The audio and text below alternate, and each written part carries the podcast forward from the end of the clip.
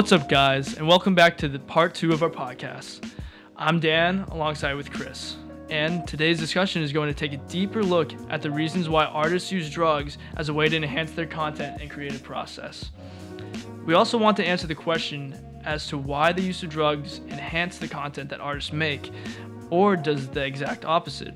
By looking at and comparing a few musicians who utilize drugs within their craft, we'll start to analyze the things that came out of their processes. Before we start our discussion, we'd like to first talk about StarCast. StarCast is a mobile app for producing podcasts to discover new ones. Their mission is to democratize the podcast industry. StarCast is unique compared to other podcast platforms because it's a one stop shop for learning how to produce and consume podcast content.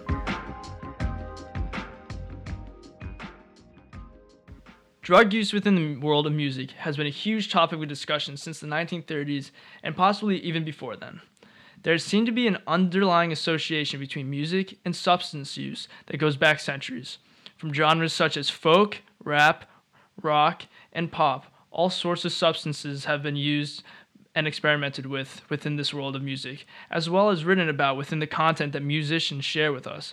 The feelings that are emitted out of songs that one can tell are a discussion of drugs may entice some listeners while pushing away others. The call for censorship on types of songs that include lyrics about drug use has also become a factor for many musicians that include content that pertains to substances as well as their own substance experiences. The artwork that comes out of the using substances can vary and create new and thought provoking music for both the content creator and consumer. So, Chris, let's kind of jump into this a little bit. Uh, last week we talked about musicians like Amy Winehouse, Mac Miller. Who else did we talk about? Jimi Hendrix. Um, and a lot of their music, you know, had a lot to do with what they were personally going through, things that were happening on with the world, and such like that. But what do you think was the exact experience that they were having with substance abuse, and was it related or relating to their music that they were putting out? So I think there are a lot of different uh, contributing factors to drug use specifically within um, the music industry. Uh, however, we sort of honed in and identified various artists that clearly have been and were using to sort of deal with some emotional turmoil, whether it be um, you know depression or this just innate anxiety that they're feeling. And it often, for example, like if we look at Amy Winehouse, um, was a direct result of her work. Uh, you know, Amy was never somebody that sort of got along and went with um, society, the societal standard that you know you have to be good and proper and know what you want at a young age. Um, sort of just go through elementary school, not rebelling Yeah. and stuff like that. But she was a very Goody two shoes, but yeah, exactly. She wasn't she- goody two shoes at all. I mean, yeah. she, you know, she's this wild, uh, sort of sort of punk attitude person with a great voice. Um, And early on, especially in like elementary school, we see her um, rebelling against the system because she knew that she wanted to be in theater and music, and that was her thing, and she knew that she wasn't going to take no for an answer. Um, so once they finally directed her toward uh, a theater program, And was it her parents that directed her, or was I- it I a her manager, or were, were sort of working with a school, and, I, and she Yeah. did have one. they were trying to find like an outlet for her? And I think they found she found that with her voice and uh, not only acting but uh, with music really, and that's where the direction she really took right off on. because she wasn't just singing. No. I mean, uh, obviously she was she was acting, um, and and later on really sort of leaned uh, heavily toward the music industry Yeah. because she had an incredible voice that was unmatched. Um, and sort of as she grows in her career, becomes much more significant and relevant um, to the music industry specifically. Um, she starts to have to deal with stage presence and, and sort of anxieties that directly correlated to the amount of people in the room that were there to watch her sing. And she, and she was struggling with this. So to sort of take the edge off in her early days, she'd just, you know, hop in and out of pubs, like hang out at pubs after. And that was a shows. normal thing to do in London. Yeah, I mean, it, the pub culture in London is undeniably significant.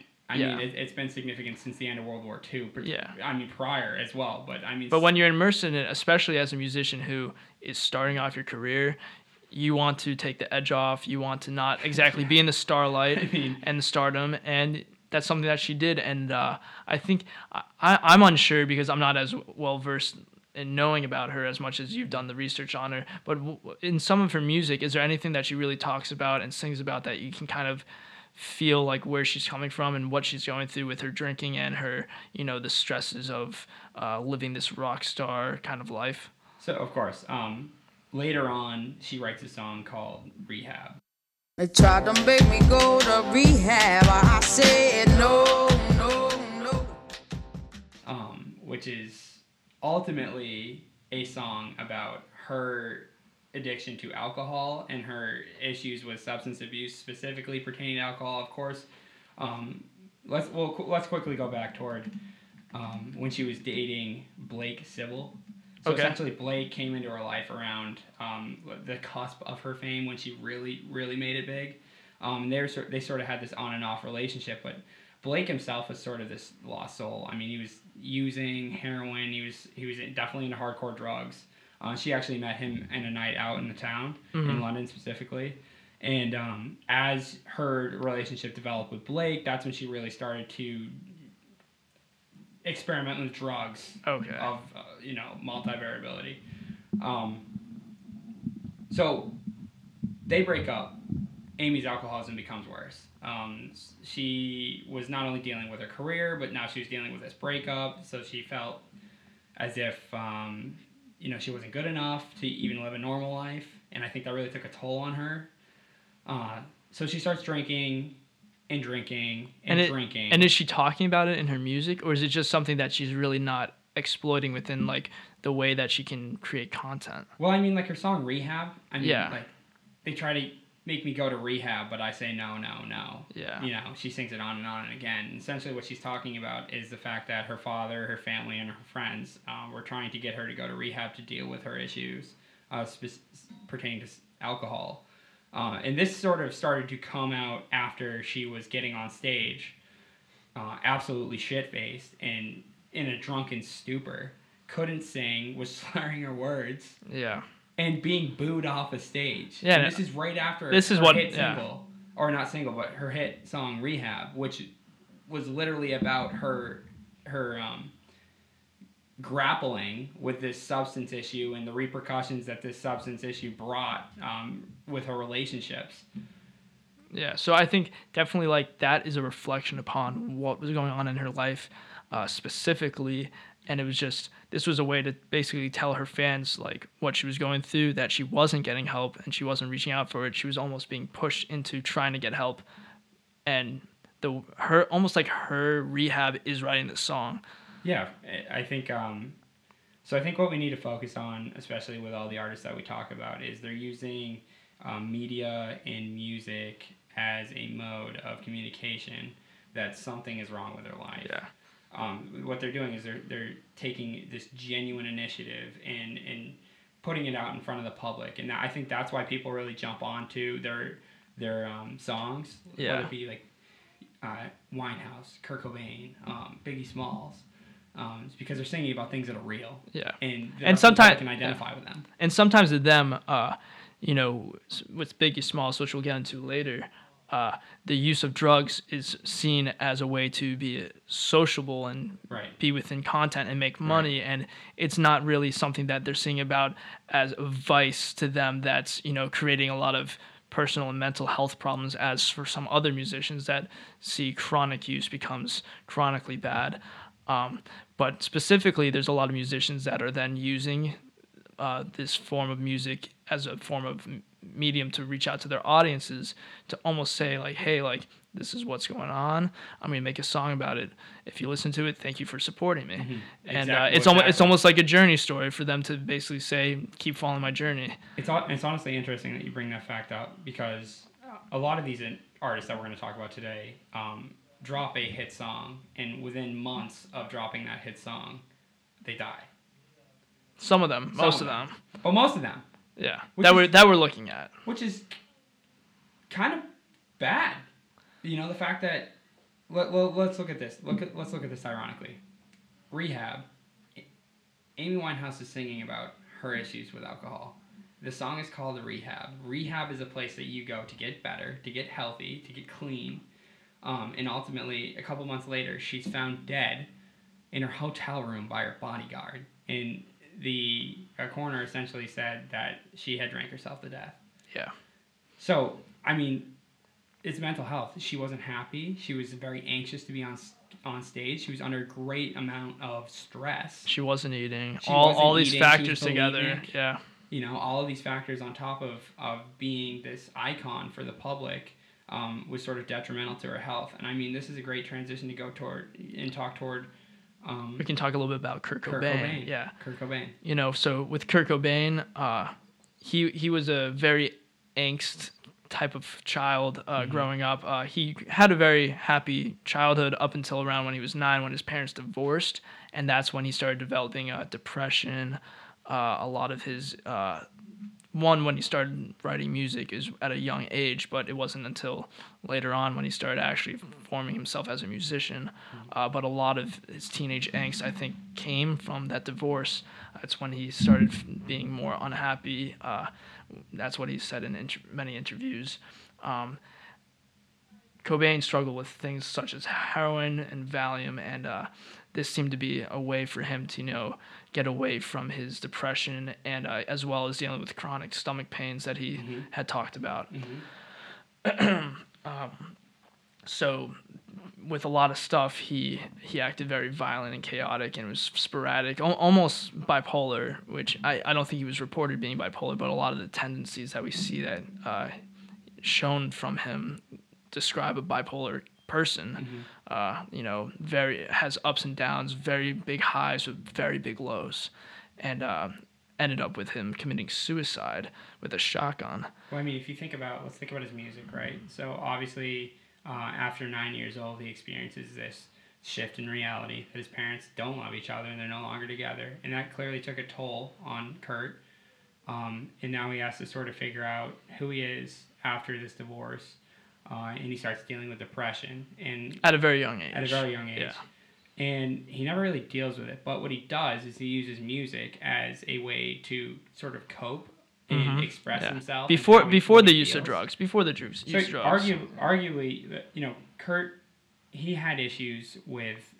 I, I believe he had a couple times where um, the police were called for domestic issues, where he'd be screaming and freaking out, breaking Yeah. things. Um, and if you, it's interesting because if you if you've listened to his music and you really break his music down, it's very emotional. It's very uh, high energy. Um, sometimes melancholy, and then sometimes, Sometimes, it's yes. angry. Mhm. Yeah. It's he's living the rebel life. He's like, no, I won't. I won't conform to your society. That I don't fit in this society. It's not for me, and I'm not happy.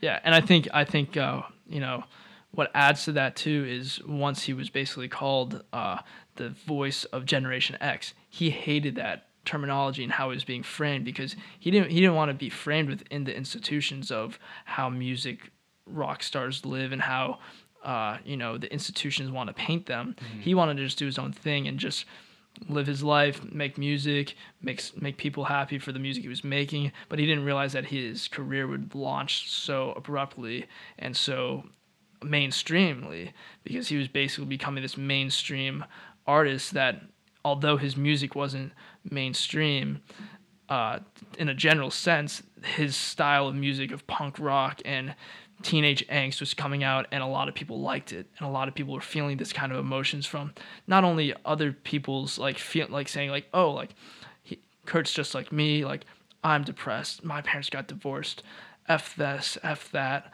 like how are we gonna deal with it? And by seeing someone who is expressing all this within their music, that's what is, was attractive of him to other people who were fans of him. Exactly. But he just didn't like it. Exactly. But it's not. It's not only that he didn't like it. I think um, what we're, we're on track with sort of the the fact that these musicians are taking how they feel, they're putting it out in the public, and that's what the public's really grabbing onto because I think uh, it's relatable and the uh, fans are identifying with the artist, saying, "I have felt like this before too," and um, I thank you for creating this music because maybe you know it makes them feel a certain type of way that that they wouldn't have if they hadn't listened to the song, or the song helps them sort of understand the, their own emotional turmoil, which is beautiful in a way.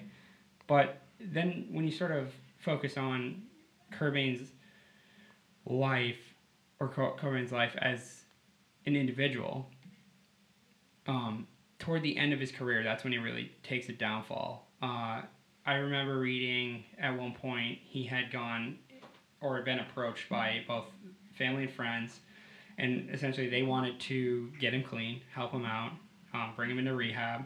And, you know, he was in complete denial. He's like, I don't need this. You guys are overreacting. This is stupid. This isn't what I need.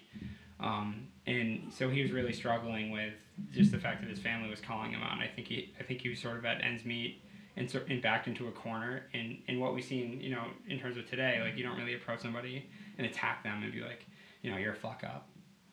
You know, Yeah. you, you have a drug issue and you need to deal with it. You know, maybe, maybe and we, we don't know if like the thing is I, what I was gonna say is you, you don't know what happens behind closed doors. You don't know like what his parents or family or friends were really saying, and because we're not them, we can't really understand exactly in that moment what they were trying to get across to him. But sometimes it's tough love that comes into play. Like sometimes just by saying and being unconditionally loving someone and saying, "Oh, things are gonna be better. I'm gonna help you," you can't always help people. You have to sometimes give them tough love and say, "Hey, like." you need to figure this out. You need to get help. Here are the resources, but you need to do it for yourself. And uh, personally, we don't know exactly what he was going through, but I think a lot of the music that he was putting out and the content he was creating reflected some of the you know emotional strife that he was going through. Um, you know, there's a lot of stuff in his lyrics that talk about things that you know, leading up to you know, ultimately his suicide uh, from the from the song, for example, hold on. For the song "Lithium," he says, "Sunday morning is every day for all I care, uh, and I am not scared. Light my candles in a daze, cause I found God." Uh, lyrics like that just make you think like what was going through his head. Sunday morning is every day for all I care. What's something that people do on Sunday morning? They go to church. You know, they're recovering from a hangover for most college kids. Um, it's a day where you can relax. You're not really worried about things. You're watching football. Uh, you're trying to just enjoy the moment and like you don't want Sunday to end almost. Um, and he's but basically he's saying I'm not scared for it to end. Uh, he's in this daze. He's found God. Um, not exactly sure what he was writing for, but from an interpretation standpoint, it makes it seem like he a lot was going through his head, and whether that was influenced by drugs, I don't know. It could have been. He's had multiple overdoses throughout his life, and you don't know if he's been affected. Like pot- potentially when he was having an overdose and he was revived, he may have thought that he's seen God and he wanted to write about it. You never know. Well, so what I will say, sort of going off of that, is I, I read a um, interview that was actually from his wife, Courtney Love. Uh, they interviewed her and sort of asked about uh, the last couple months um, before he passed away, and she was actually in rehab when he passed away. So essentially, what happened? Um, he was living in this really melancholy state. Um, he was sort of up and down in terms of his mood. Uh, I, I think friends and family were easily able to interpret when he was having an off day. And at one point, he goes and he sees one of his buddies. On I think his last name was Carlson. Um, and and so Kurt had gone to him um, prior to this specific moment. Yeah, they're they're friends and they're, Yeah, they were friends. yeah. They hung out all the time. They, they were on the phone a lot. Uh, I remember um, Carlson talking about that. Um, but Kurt had borrowed guns from him before, so when Kurt sort of went to go borrow a gun from him, he's like, "Oh, this is this is kind of weird, but like he seems like he's okay in the head right now." Like, uh, and essentially Kurt's reasoning was, "Hey, like someone's trying to break into my house." Yet at the same time, you know, I, I, I would argue that one of these these songs that are coming out, like I swear that I don't have a gun Yeah. in the song that we just sort of talked about, and the lyrics lyrics that were associated uh, are are large red flags. Regardless of those red flags, though, I, and I'm not trying to blame his buddy because obviously, He didn't know. yeah, I mean, you, Unless you really his- never unless- know what's going through somebody's head. Yeah, you know? unless Kurt like confided in him, like, hey, like, Yeah, I need a gun. So Like, essentially, yeah. but what's crazy is instead of loaning him the gun, they go down to the gun store and they buy a shotgun, a, a shotgun, a 20 gauge, yeah, um, with shotgun shells. And um, Kurt goes and he drops that gun off and he checks himself into rehab. So this is kind of a weird, state Weird that's going on. Yeah, right? Because he goes and buys this gun, which ultimately he takes his life with, but then he goes and checks himself in a rehab.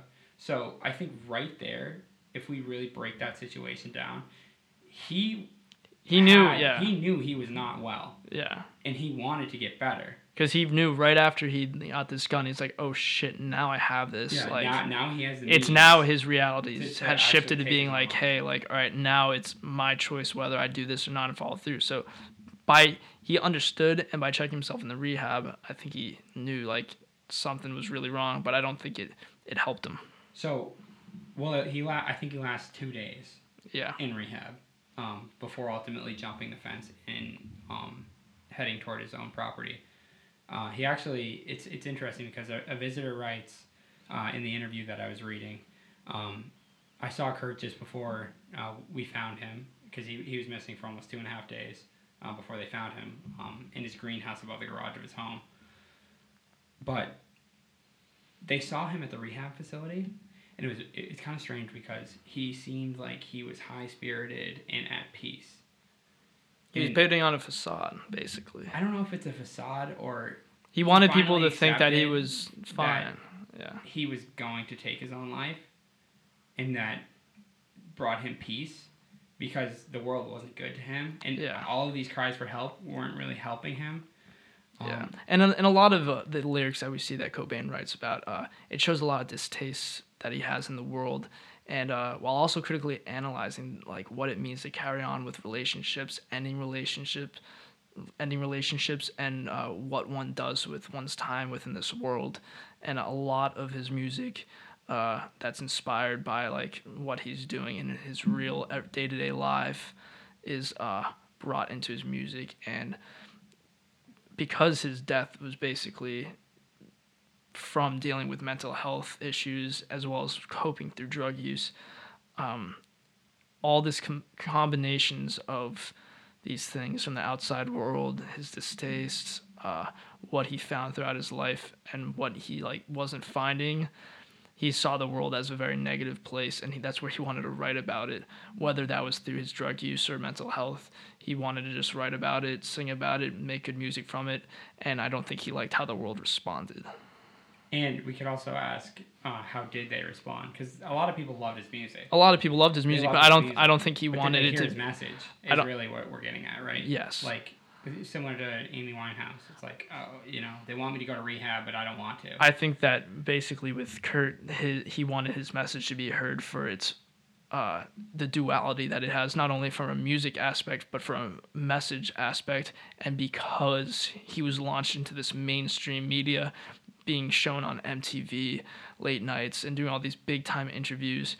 Uh, he he thought that his music was going to be only at that surface level where it would just be the tune, yeah, n- tune. the tune, the, The uh, all the the feelings that you get from it, but not the actual message that he wanted people to pull out. And he has has had a lot of true fans, still, still true fans today, who you know preach about a lot of his messages that he that he uh, has put out and discussed about relationships and uh, drugs and finding God. Uh, so obviously, a lot of stuff. he's uh, he's roughly the '90s, but we, we could go far as far back like the Rolling Stones, uh, Yeah. 1960s era, with Brian Jones. Yeah. Uh, so talk a little bit about him? Yeah, so with Brian Jones, if you don't know him, Jones was actually the one who started and formed the Rolling Stones, and uh, Jones started to become alienated from his band uh, because of stints of alcoholism, and his ability to perform was going down, and he just really wasn't as invested as he once used to be uh, in the band that he once formed. Uh, so he was largely into drugs, and he, people thought that he epi- epitomized the rock and roll stereotypes of party hard, uh, drinking, drugs, playing music, um, and that leads into this kind of concept of live fast and die young. Um, that eventually, you know, ended up him dying too young. Um, so he developed this alcohol and drug problem uh, around the late 1960s. And uh, in 1969, the Stones had asked him to leave the group because of his inability to perform and uh, the kind of mark that he was leaving on the group. And Jones, when he was forming this band, when he, he traveled to Europe, he and traveling throughout Europe trying to find people, and he actually put out an ad campaign to uh, make the band. Um, he basically was trying to form a band that was more of a blues style, And uh, once they uh, got a little bit of uh, tension and a little bit of the ball moving with the band, playing gigs, uh, they got picked up with a record label and uh, they ended up getting a manager and the manager saw a lot of potential with them but he didn't think the direction was correct and he wanted to shift that direction to be more on the rock and roll side of things because of the voice of Mick Jagger was so rock and roll and so I don't know it just grabs you when you hear Mick Jagger sing alongside the you know the bass and the guitar and the, those drums. Uh, you really can like just feel the emotion and feel how the style of it is rock and roll. Um, but Jones just didn't like this, and he lot, lost a lot of like taste for the band. Um, so in one of his later songs with the band, the song "No Expectations," uh, he plays in it. He's not exactly he's co-writing it. Uh, he adds stuff to it. Uh, there's stuff taken out of it, but ultimately when it comes out, uh, the song basically talks about not having any expectations for whoever's singing's life and which direction the road is going to take them. The, uh, the song also talks about the, this peace of mind that has been disoriented by a loved one who has left them. And uh, I think that the lyric, "Our love is like our music; it's here and then it's it's gone." This kind of symbolizes how Brian Jones is with the Stones. He started this band, he put it all together. He's kind of the one who's like the leader to this band, and he didn't see the direction or expectation that this band had for the future, and he didn't expect the future outcome of the band to be so rock and roll. Uh, later, uh, he helped record this, but afterwards, I believe it was within the year that it was released, the band pushed him out of the band, and he ultimately uh, died. Uh, he was found dead at the bottom of the pool. later, right? It was about a month after he, uh, Yeah. about a month Not- after not he left after. the band. Um, but But yeah, It's also interesting because obviously, you know, he was he was not happy, and um, he was obviously singing about the fact that his band, the band that he well, he wasn't exactly singing, so he, well, it it was some the- of his lyrics the were li- put in the, the songs. Yeah, he, he was a similar. guitarist. Yeah, Um, but they were singing as a band about, and especially coming from um, Jones himself. They're talking about the fact that this isn't what we founded this band on. Like, yeah, he had a completely different image as an individual yeah. as to what he was trying to create. Yeah, and when when something when a vision's in your head about what you want to see and be made to happen, you don't exactly get the same outcome when you put it down on paper or you try to actually make it. It's always going to be a little bit different. You can't be perfect, and you have to be a little bit flexible. And I don't think he was flexible enough to see that, as well as his use of alcohol was getting in the way of making that direction positive. He didn't have as much of a voice after he was kind of uh, delegitimized by his bandmates. Yeah, you know, it's it's. I mean, it's super unfortunate, and it belittles people. Um, you know, when you have a passion for something and you start a band to that degree, you know, You wanna see it out for all that you want it to be. Exactly, because you created it to, to sort of grow this beautiful creation, um, and ultimately you lose touch with it because it's popularized, which is kind of a tragic, tragic ending for him. You know, he he lost touch with that creation, and it ultimately became something that he wasn't planning on it becoming. Um, but I think what we should do is switch over to hip hop. Yeah, let's turn. We Take, talked a little bit about like Yeah. rock and, and the early pop, I guess. let's take a little turn for uh, the better Yeah. or the My worse. man Biggie Smalls, you know. Uh, so the Notorious B.I.G., aka Christopher Wallace. Yeah. He was actually gunned down in 1997, 24 years old. Uh, Christopher had, I, we're, we'll call him Biggie so that everybody knows what's going on. Um, Biggie had a tough bringing up. I mean, he grew up in the hood, uh, east side, and uh, was involved with gang violence and, and the drug sales, um, surrounded by prostitution, um, people getting gunned down all the time. He didn't have that great of a, a family life. He did not have a great family and life. He cared there- about his mom. he cared a lot about his family, and Yeah. his family was not the most wealthiest. And what he did was, when he was at a young age, he he quit school completely. He was actually going to the same school that uh, Jay Z. Uh, I'm pretty sure Diddy went to. Yeah. I'm not sure. Don't quote me on that. Yep. Uh, but a lot of famous uh, rappers. I can pull it up real quick. Uh, So he went to the same school that. Oh God. I, th- I mean, you think he was he started selling drugs at he was 12 years old. He was 12 years old. and he actually yeah. ended up quitting school at I believe Yeah. 12. Yeah, so th- he went to the same school that uh, uh, Jay Z, DMX, Busta Rhymes had all gone to, uh, and it was just it was the the uh, what was it the George Westinghouse Career and Technical Education High School. So he- had the opportunity to go and enroll in this school and potentially extremely boost his uh, lyricism, his you know his IQ, all these things that you learn in a high school education. But he dropped out because of like family stability and financial stability. So It was. It's also not unknown that there was a lot of um, uh, hustler uh, influence. yeah, and there's a huge hustler mentality back yeah, then. So it's like, um, you know, basically, fuck the system. Let's go make it for our own. And I think Yeah. I think Biggie got wrapped into that at an early age because he talks about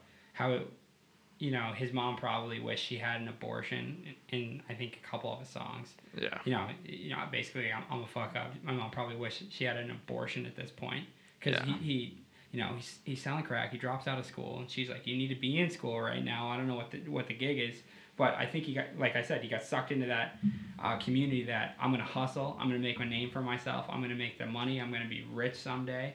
Uh, and he had the ambition to do it at a young age, but ultimately ends up getting caught uh, selling co- uh, cocaine in North Carolina. I think it was 1989. yep. And he was only 16. 16 years old. Um, and, you know, he, he had been c- recording a little bit before then. Um, but it's interesting, too, because uh, around this time, I, Biggie drops a song called Suicidal Thoughts. Yeah, And the opening line is, When I die, fuck it, I want to go to hell because I'm a piece of shit. It ain't hard to fucking tell. Don't make sense going to heaven with the goody goodies dressed in white. I like black Tims and black hoodies. yeah. So, I mean, What's right- your interpretation of that? I honestly think basically what he's talking about is I'm a sinner. Yeah, It, it's not necessarily that he likes that. It's it's it's that mentality. Yeah, he's amounting himself to hell, and, and basically dooming himself to hell because he's like, I've already sinned so much in this community. might as well make it a lifestyle. yeah, I might as well make money on this, and then later Yeah. on I'll deal with the repercussions of my actions in this life. Um, so clearly, I mean, he was definitely afraid to, to face You don't really- maker. You know what I mean? But and um, uh, you know he just he had, he had, was known for uh, you know rapping to entertain his community and his friends and Yeah. I think that was part of saying like hey why don't I just talk about this and rap about it and actually like let me see if I can make some money off of this and uh, right right after right about right after he got released from prison uh, he dropped a rap demo tape under the alias Biggie Smalls and uh, eventually he had to change his name to the Notorious B.I.G. because there was some uh, legal issues that Yeah. he met with that uh, Yeah. that name.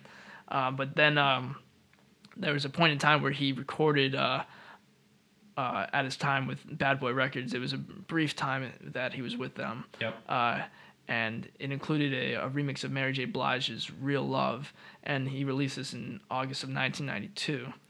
Uh, so just a, I believe, yeah, two years after, or no, three years after he was released. Oh no, two years because he was in jail for almost a year. Yeah, Yep. Um, and that uh, featured a guest verse from him, and uh, it basically changed uh, this whole direction of how he was being viewed by the world. Because then he was starting to be seen like, oh, this guy actually has talent. Like, he's oh, hard. he's You know, hard. this, this guy should be respected because he's gone to he, you know he's Yeah. been to prison uh, on drug charges. Um, Yeah. He's hanging out with gangsters. He's dropping hip hop music. Yeah, Um, and this ultimately led up this whole mentality.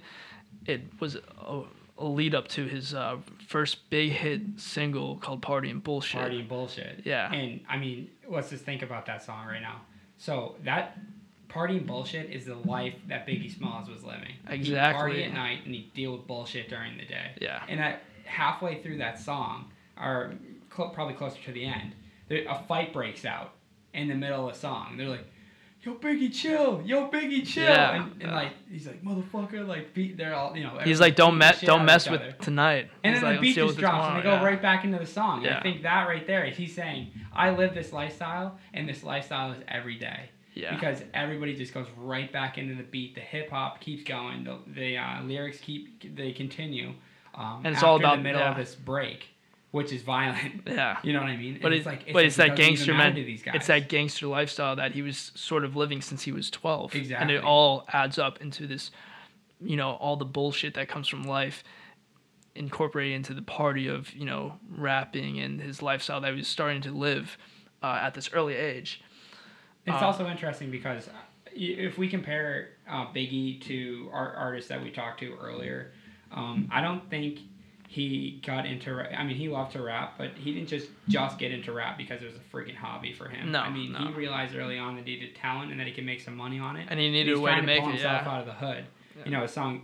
Uh, I think it's Juicy. Yep, juicy. Yeah. Um, where it was released in literally talking- 1994 and talking about the yeah, glamorous after. life. You know what I mean? Yeah. It, it was all a dream. He used to read Word Up magazine, Salt-N-Pepa, and Heavy D up in Yeah. the limousine. Like he's, he's he's just sitting there and he's fantasizing, putting himself in that situation, Yeah. being on the magazine, being in the limousine, throwing the best parties up in the hills. Exactly. You know what I mean? And after the, after he released Juicy, uh, this is the one that went, uh, I believe, yeah, double, it went double platinum and then quadruple platinum later that year. He really realized, like, oh, like, damn, like I'm getting like very popular very quickly, and I'm making a lot of money from it. And uh, there's a lot of people behind me who want to see me keep putting out music, people that want me to be on their music and be featured. And he was seeing a lot of uh, good feedback from the message he was talking about, which was money, women, and drugs. Yeah, exactly. And that was his lifestyle that he was living, and it added to the content that he was putting out. It was his content, was his life. Well, like when he drops the song "Ready to Die," um, I think Biggie was at a point in his life where he had lost a couple relationships and was dealing with tension. One of his friends was shot and killed. one of his friends was shot and killed, and um, you know, basically, if you if you think about that, I mean, I've never lost a friend to such, you know, as, as such a situation, but It's not Biggie was wrapped up in his life, and one of his boys got shot. Yeah. You know what I mean? And he's like, at, at this point, Smalls is questioning, is this even the life I want to live? You know, I'm making all this money and my friends are dying around me. And, you know, ultimately, what is this life if I don't have that family to Yeah. share it with? But also, when you're at a young age, I think this is what also drove him to just staying on course to where uh, he was going. Was when you're at a young age, you never think, "Oh, that's gonna happen to me." You always think it'll never happen to me. And uh, they were enjoying life. They're young, in their 20s. You're making all that money.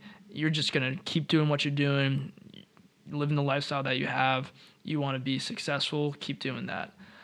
Um, but basically, he was becoming like the like rapper for the East Coast and resurging that East Coast hip hop lifestyle that people were listening to, really making a name for that, and people were really digging it, and it started to get mainstream. He was getting picked up by all these different um, labels who wanted him, all these different uh, uh, journalists who wanted to know like what was going on with the uh, this whole community of people because it was so different. It was hip hop had never been this big. No, it had never been this big. And, you know, he was one of the, you could call him the founding fathers, you know, alongside Almost, yeah. Tupac. Like, these Yeah. guys were the guys that took hip hop that had been created just Yeah. before them. Tupac before him. and blew but, it up. Yeah. I mean, they blew it up. Yeah, and let's talk a little bit about like their relationship and how it also it revolved around you know this lifestyle of drugs, money, and women. But Biggie saw Tupac as a mentor almost, and when Yeah. when they met, they met at a drug dealer's party. How Yeah. how convenient. Yeah. It's un- unbelievable that it's just happened to be that way. You know, it's kind of interesting because two guys that arguably made it, yeah, I mean, they're making plenty of money. You know, you, you, you have to ask that question um, why didn't they leave the lifestyle? I know they're making money on it, but you don't necessarily have to be living the lifestyle to, to rap about it. But what else were they gonna do? That's the thing. And that's what I think is interesting because, you know, their entire lives, like Tupac advocated against being a gangster. And then Biggie Smalls was the guy that was rapping about being a gangster and how it sucked and how he's a piece of shit because he's selling drugs and he, he's putting his mom in these situations that she has to defend her son because he's selling drugs and rapping and being a gangster. But then he finally makes it. Yeah. And then he's like, oh, it's worth it. But I think what's crazy is he just amounts himself to that community. He's like, this is all I'll ever be. Even though I have all this money, that's all I am. I, and we don't we don't know that, but that's from our perspective. I mean, why else wouldn't he leave? You know, and it's, it's he was young. it, exactly. And I think If maybe, maybe if he was, I don't know, now Eminem, why doesn't he leave? He's old as shit, Yeah, but I he's mean, still I'm- trying to rap. And he, te- for me, I don't think he's putting out the greatest music he could be putting out, but he's trying to do that because that's what he knows. And that, and Eminem, in a lot of ways, I mean, he did make it out of you know He went through he a yeah. pretty shitty Yeah, situation. and we, we'll, we can talk about that an- at another time Another if we want to. But um, Um, but but he was, but Biggie was young, exactly, and 24 years old when he Yeah. died, and he was shot to death. So Yeah. in a drive-by shootout that still is unsolved till this day. he's uh, who do you want to talk about right now? I think I think we're. I mean, if you want to kind of wrap it up and kind of get, yeah, let's kind of try to like summarize, you know, what the connection between all these musicians is, and I think what the connection is is not having a perfect lifestyle. There's never a perfect lifestyle, and there's never a. you good? Yeah, I don't, I don't want to sound like Darth Vader. Oh, it's all good. Hey, don't worry, I'll zoom in. All right, we're good. We're No, good. you're you're chilling. Um, but yeah, basically, it's no one has a perfect lifestyle, and these people have talent. Obviously, like you you can't just make it with no talent and not have a voice and not put work into your craft, which these musicians did. It's the struggles and the the shit times and the you know their addictions that resonated in their music that they were putting out and the content they were producing and this kind of molded how their music uh, reflected out towards the world. And it molded them to be interactive with their own music and say all right i put out this song. This is how the audience reacted. Am i going to continue doing this kind of music? Am i going to keep living this lifestyle such as biggie smalls keep putting out music about drugs money women sex all these different things or am I going to change and try to be non-conforming like Kurt Cobain, where he not made not only like very like party rock songs, but he also made very deep and emotional music that by some wasn't picked up in the best ways, but was still making music that reflected who he was. So I think that for a lot of these musicians, the reflection upon their content comes from not only themselves and saying how the response was, but also how the audiences are responding to the music. I also think their music would have changed if they were happier. Oh, yeah. And for a lot of them, like for a lot of this, their time when they were making all this good m- music, making good money, they were they were very happy with the different parts of their times, uh, doing this stuff and making music, putting all this stuff out. Nothing's ever all bad. Nothing's always all good. uh, you guys are making me cough now. Dude, I swear to God, it's dry in here. I'm drying out. Um, but basically, you know, you're gonna have happy moments, you're gonna have sad moments, and a lot of these musicians they talked a lot about the hardship and the struggle, and also sometimes they talk about a lot of the happy times too. So we can't forget that either. Um, I But, think what yeah. we need to do as fans, we need to hear the message that these artists are trying to convey, a hundred percent. and maybe take a greater initiative to change these hardships that these people are dealing with, um, whether that be societal stigmas, for instance. Um, People don't just reach out to musicians unless through fan mail. exactly. Um, I don't know. Re- recently, uh, the drummer of uh, ACDC just recently passed away. My dad, actually, when he was younger, they had a, a fan uh, PO box that you could write to, and hopefully the band members would write you back. And he, he actually wrote the drummer and said, "Hey," so, something along the lines of like, "Hey, like." I love how you drum. Like you're amazing. You inspire me to be a better drummer. And growing up, my dad actually was a drummer in his own band, and now he has a set and he'll jam out in the basement whenever he has free time. Um, but this guy was what was his name? Uh, I'm gonna probably be hated for not knowing this. Uh, fuck. Uh, uh, Phil Rudd. Phil was it Phil Rudd? Who just re- Oh no, it was um, not Phil Rudd. Oh my gosh. the drummer for uh, uh, Rush. Great, I just screwed the whole story, but yeah, uh, Neil Peart, who's the drummer for Rush. He's an insane drummer. Sorry for messing it up, but Neil Peart, my dad wrote this letter to him, and he responded. He sent a, a letter back to my dad. Said thanks so much for the support. Uh, some, something along was the lines of I appreciate your appreciation.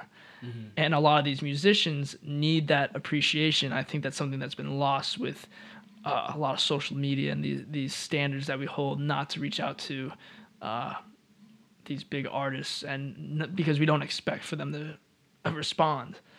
And something like that is very like reflective upon the person saying wow this person actually wrote me back and said that he appreciates how i appreciate you. I think you know some closing remarks.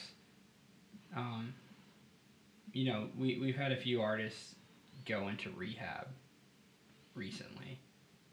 Um, you know demi lovato miley cyrus whoever it be for, for whatever you know. Whatever reasons. Whatever reasons. Um, they should be able to go help themselves, work on themselves without the interruption, and come back to even even if they have to put their music career on hold, they should be able to leave and come back and still, you know, um, be welcomed by the, the same crowd because they're the same person. They ultimately just chose to survive instead of being consumed by this facade that they had to live. Um, that ultimately didn't make them happy you know. Uh, we, it nearly killed them. It nearly killed them. Yeah. I mean, it really did nearly kill them. So uh, our job, obviously, the artists are producing all this great quality music, you know, serious content that everybody's loving. Um, but in the end, you know, as fans, we sort of have an obligation to check in on on these icons and be like, hey, what's going on? Like with Mac, for instance, writes that yeah. song "Self Care." Yeah he's in a freaking um, casket under the ground. Be like, hey Mac. What the? What's going on, bro? Up, man. Yo, uh, fucked up. Or you yo, right? what's going on in your head, man? You know what I mean? Yeah. And, then, and then basically, we, we form this community that's not so um, abrasive for those that need help, and we just go, you know what? Dude? We only appreciate people after the fact. Keep making your music, but go to fucking rehab. Like, help yourself out, dude, because clearly you're not happy. So figure out what you got to do to be happy, and then that, and then we essentially we finish the message that these artists have brought to us with, it's okay, that you're not okay, and we support you. Yeah. I think that's the direction we need to go in as as a nation, um, especially with our artists that, you know, feel that they need to live it hard until their last day, and then after that, they're just remembered as somebody that overdosed. They could yeah. be remembered as somebody that faced um, adversity and triumphed over their own um, innate turmoils that sort of dominated them for years of their life.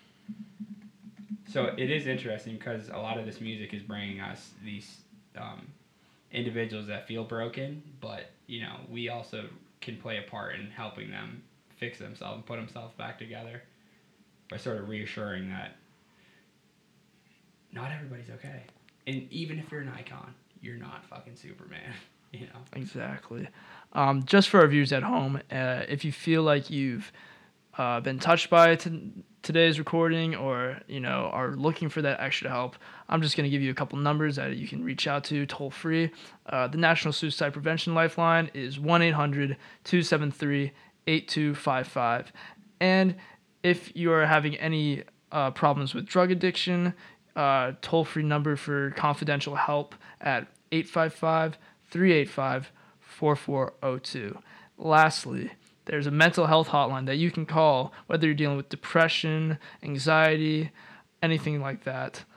Uh, let me just find the number real quick. Sorry about that, folks.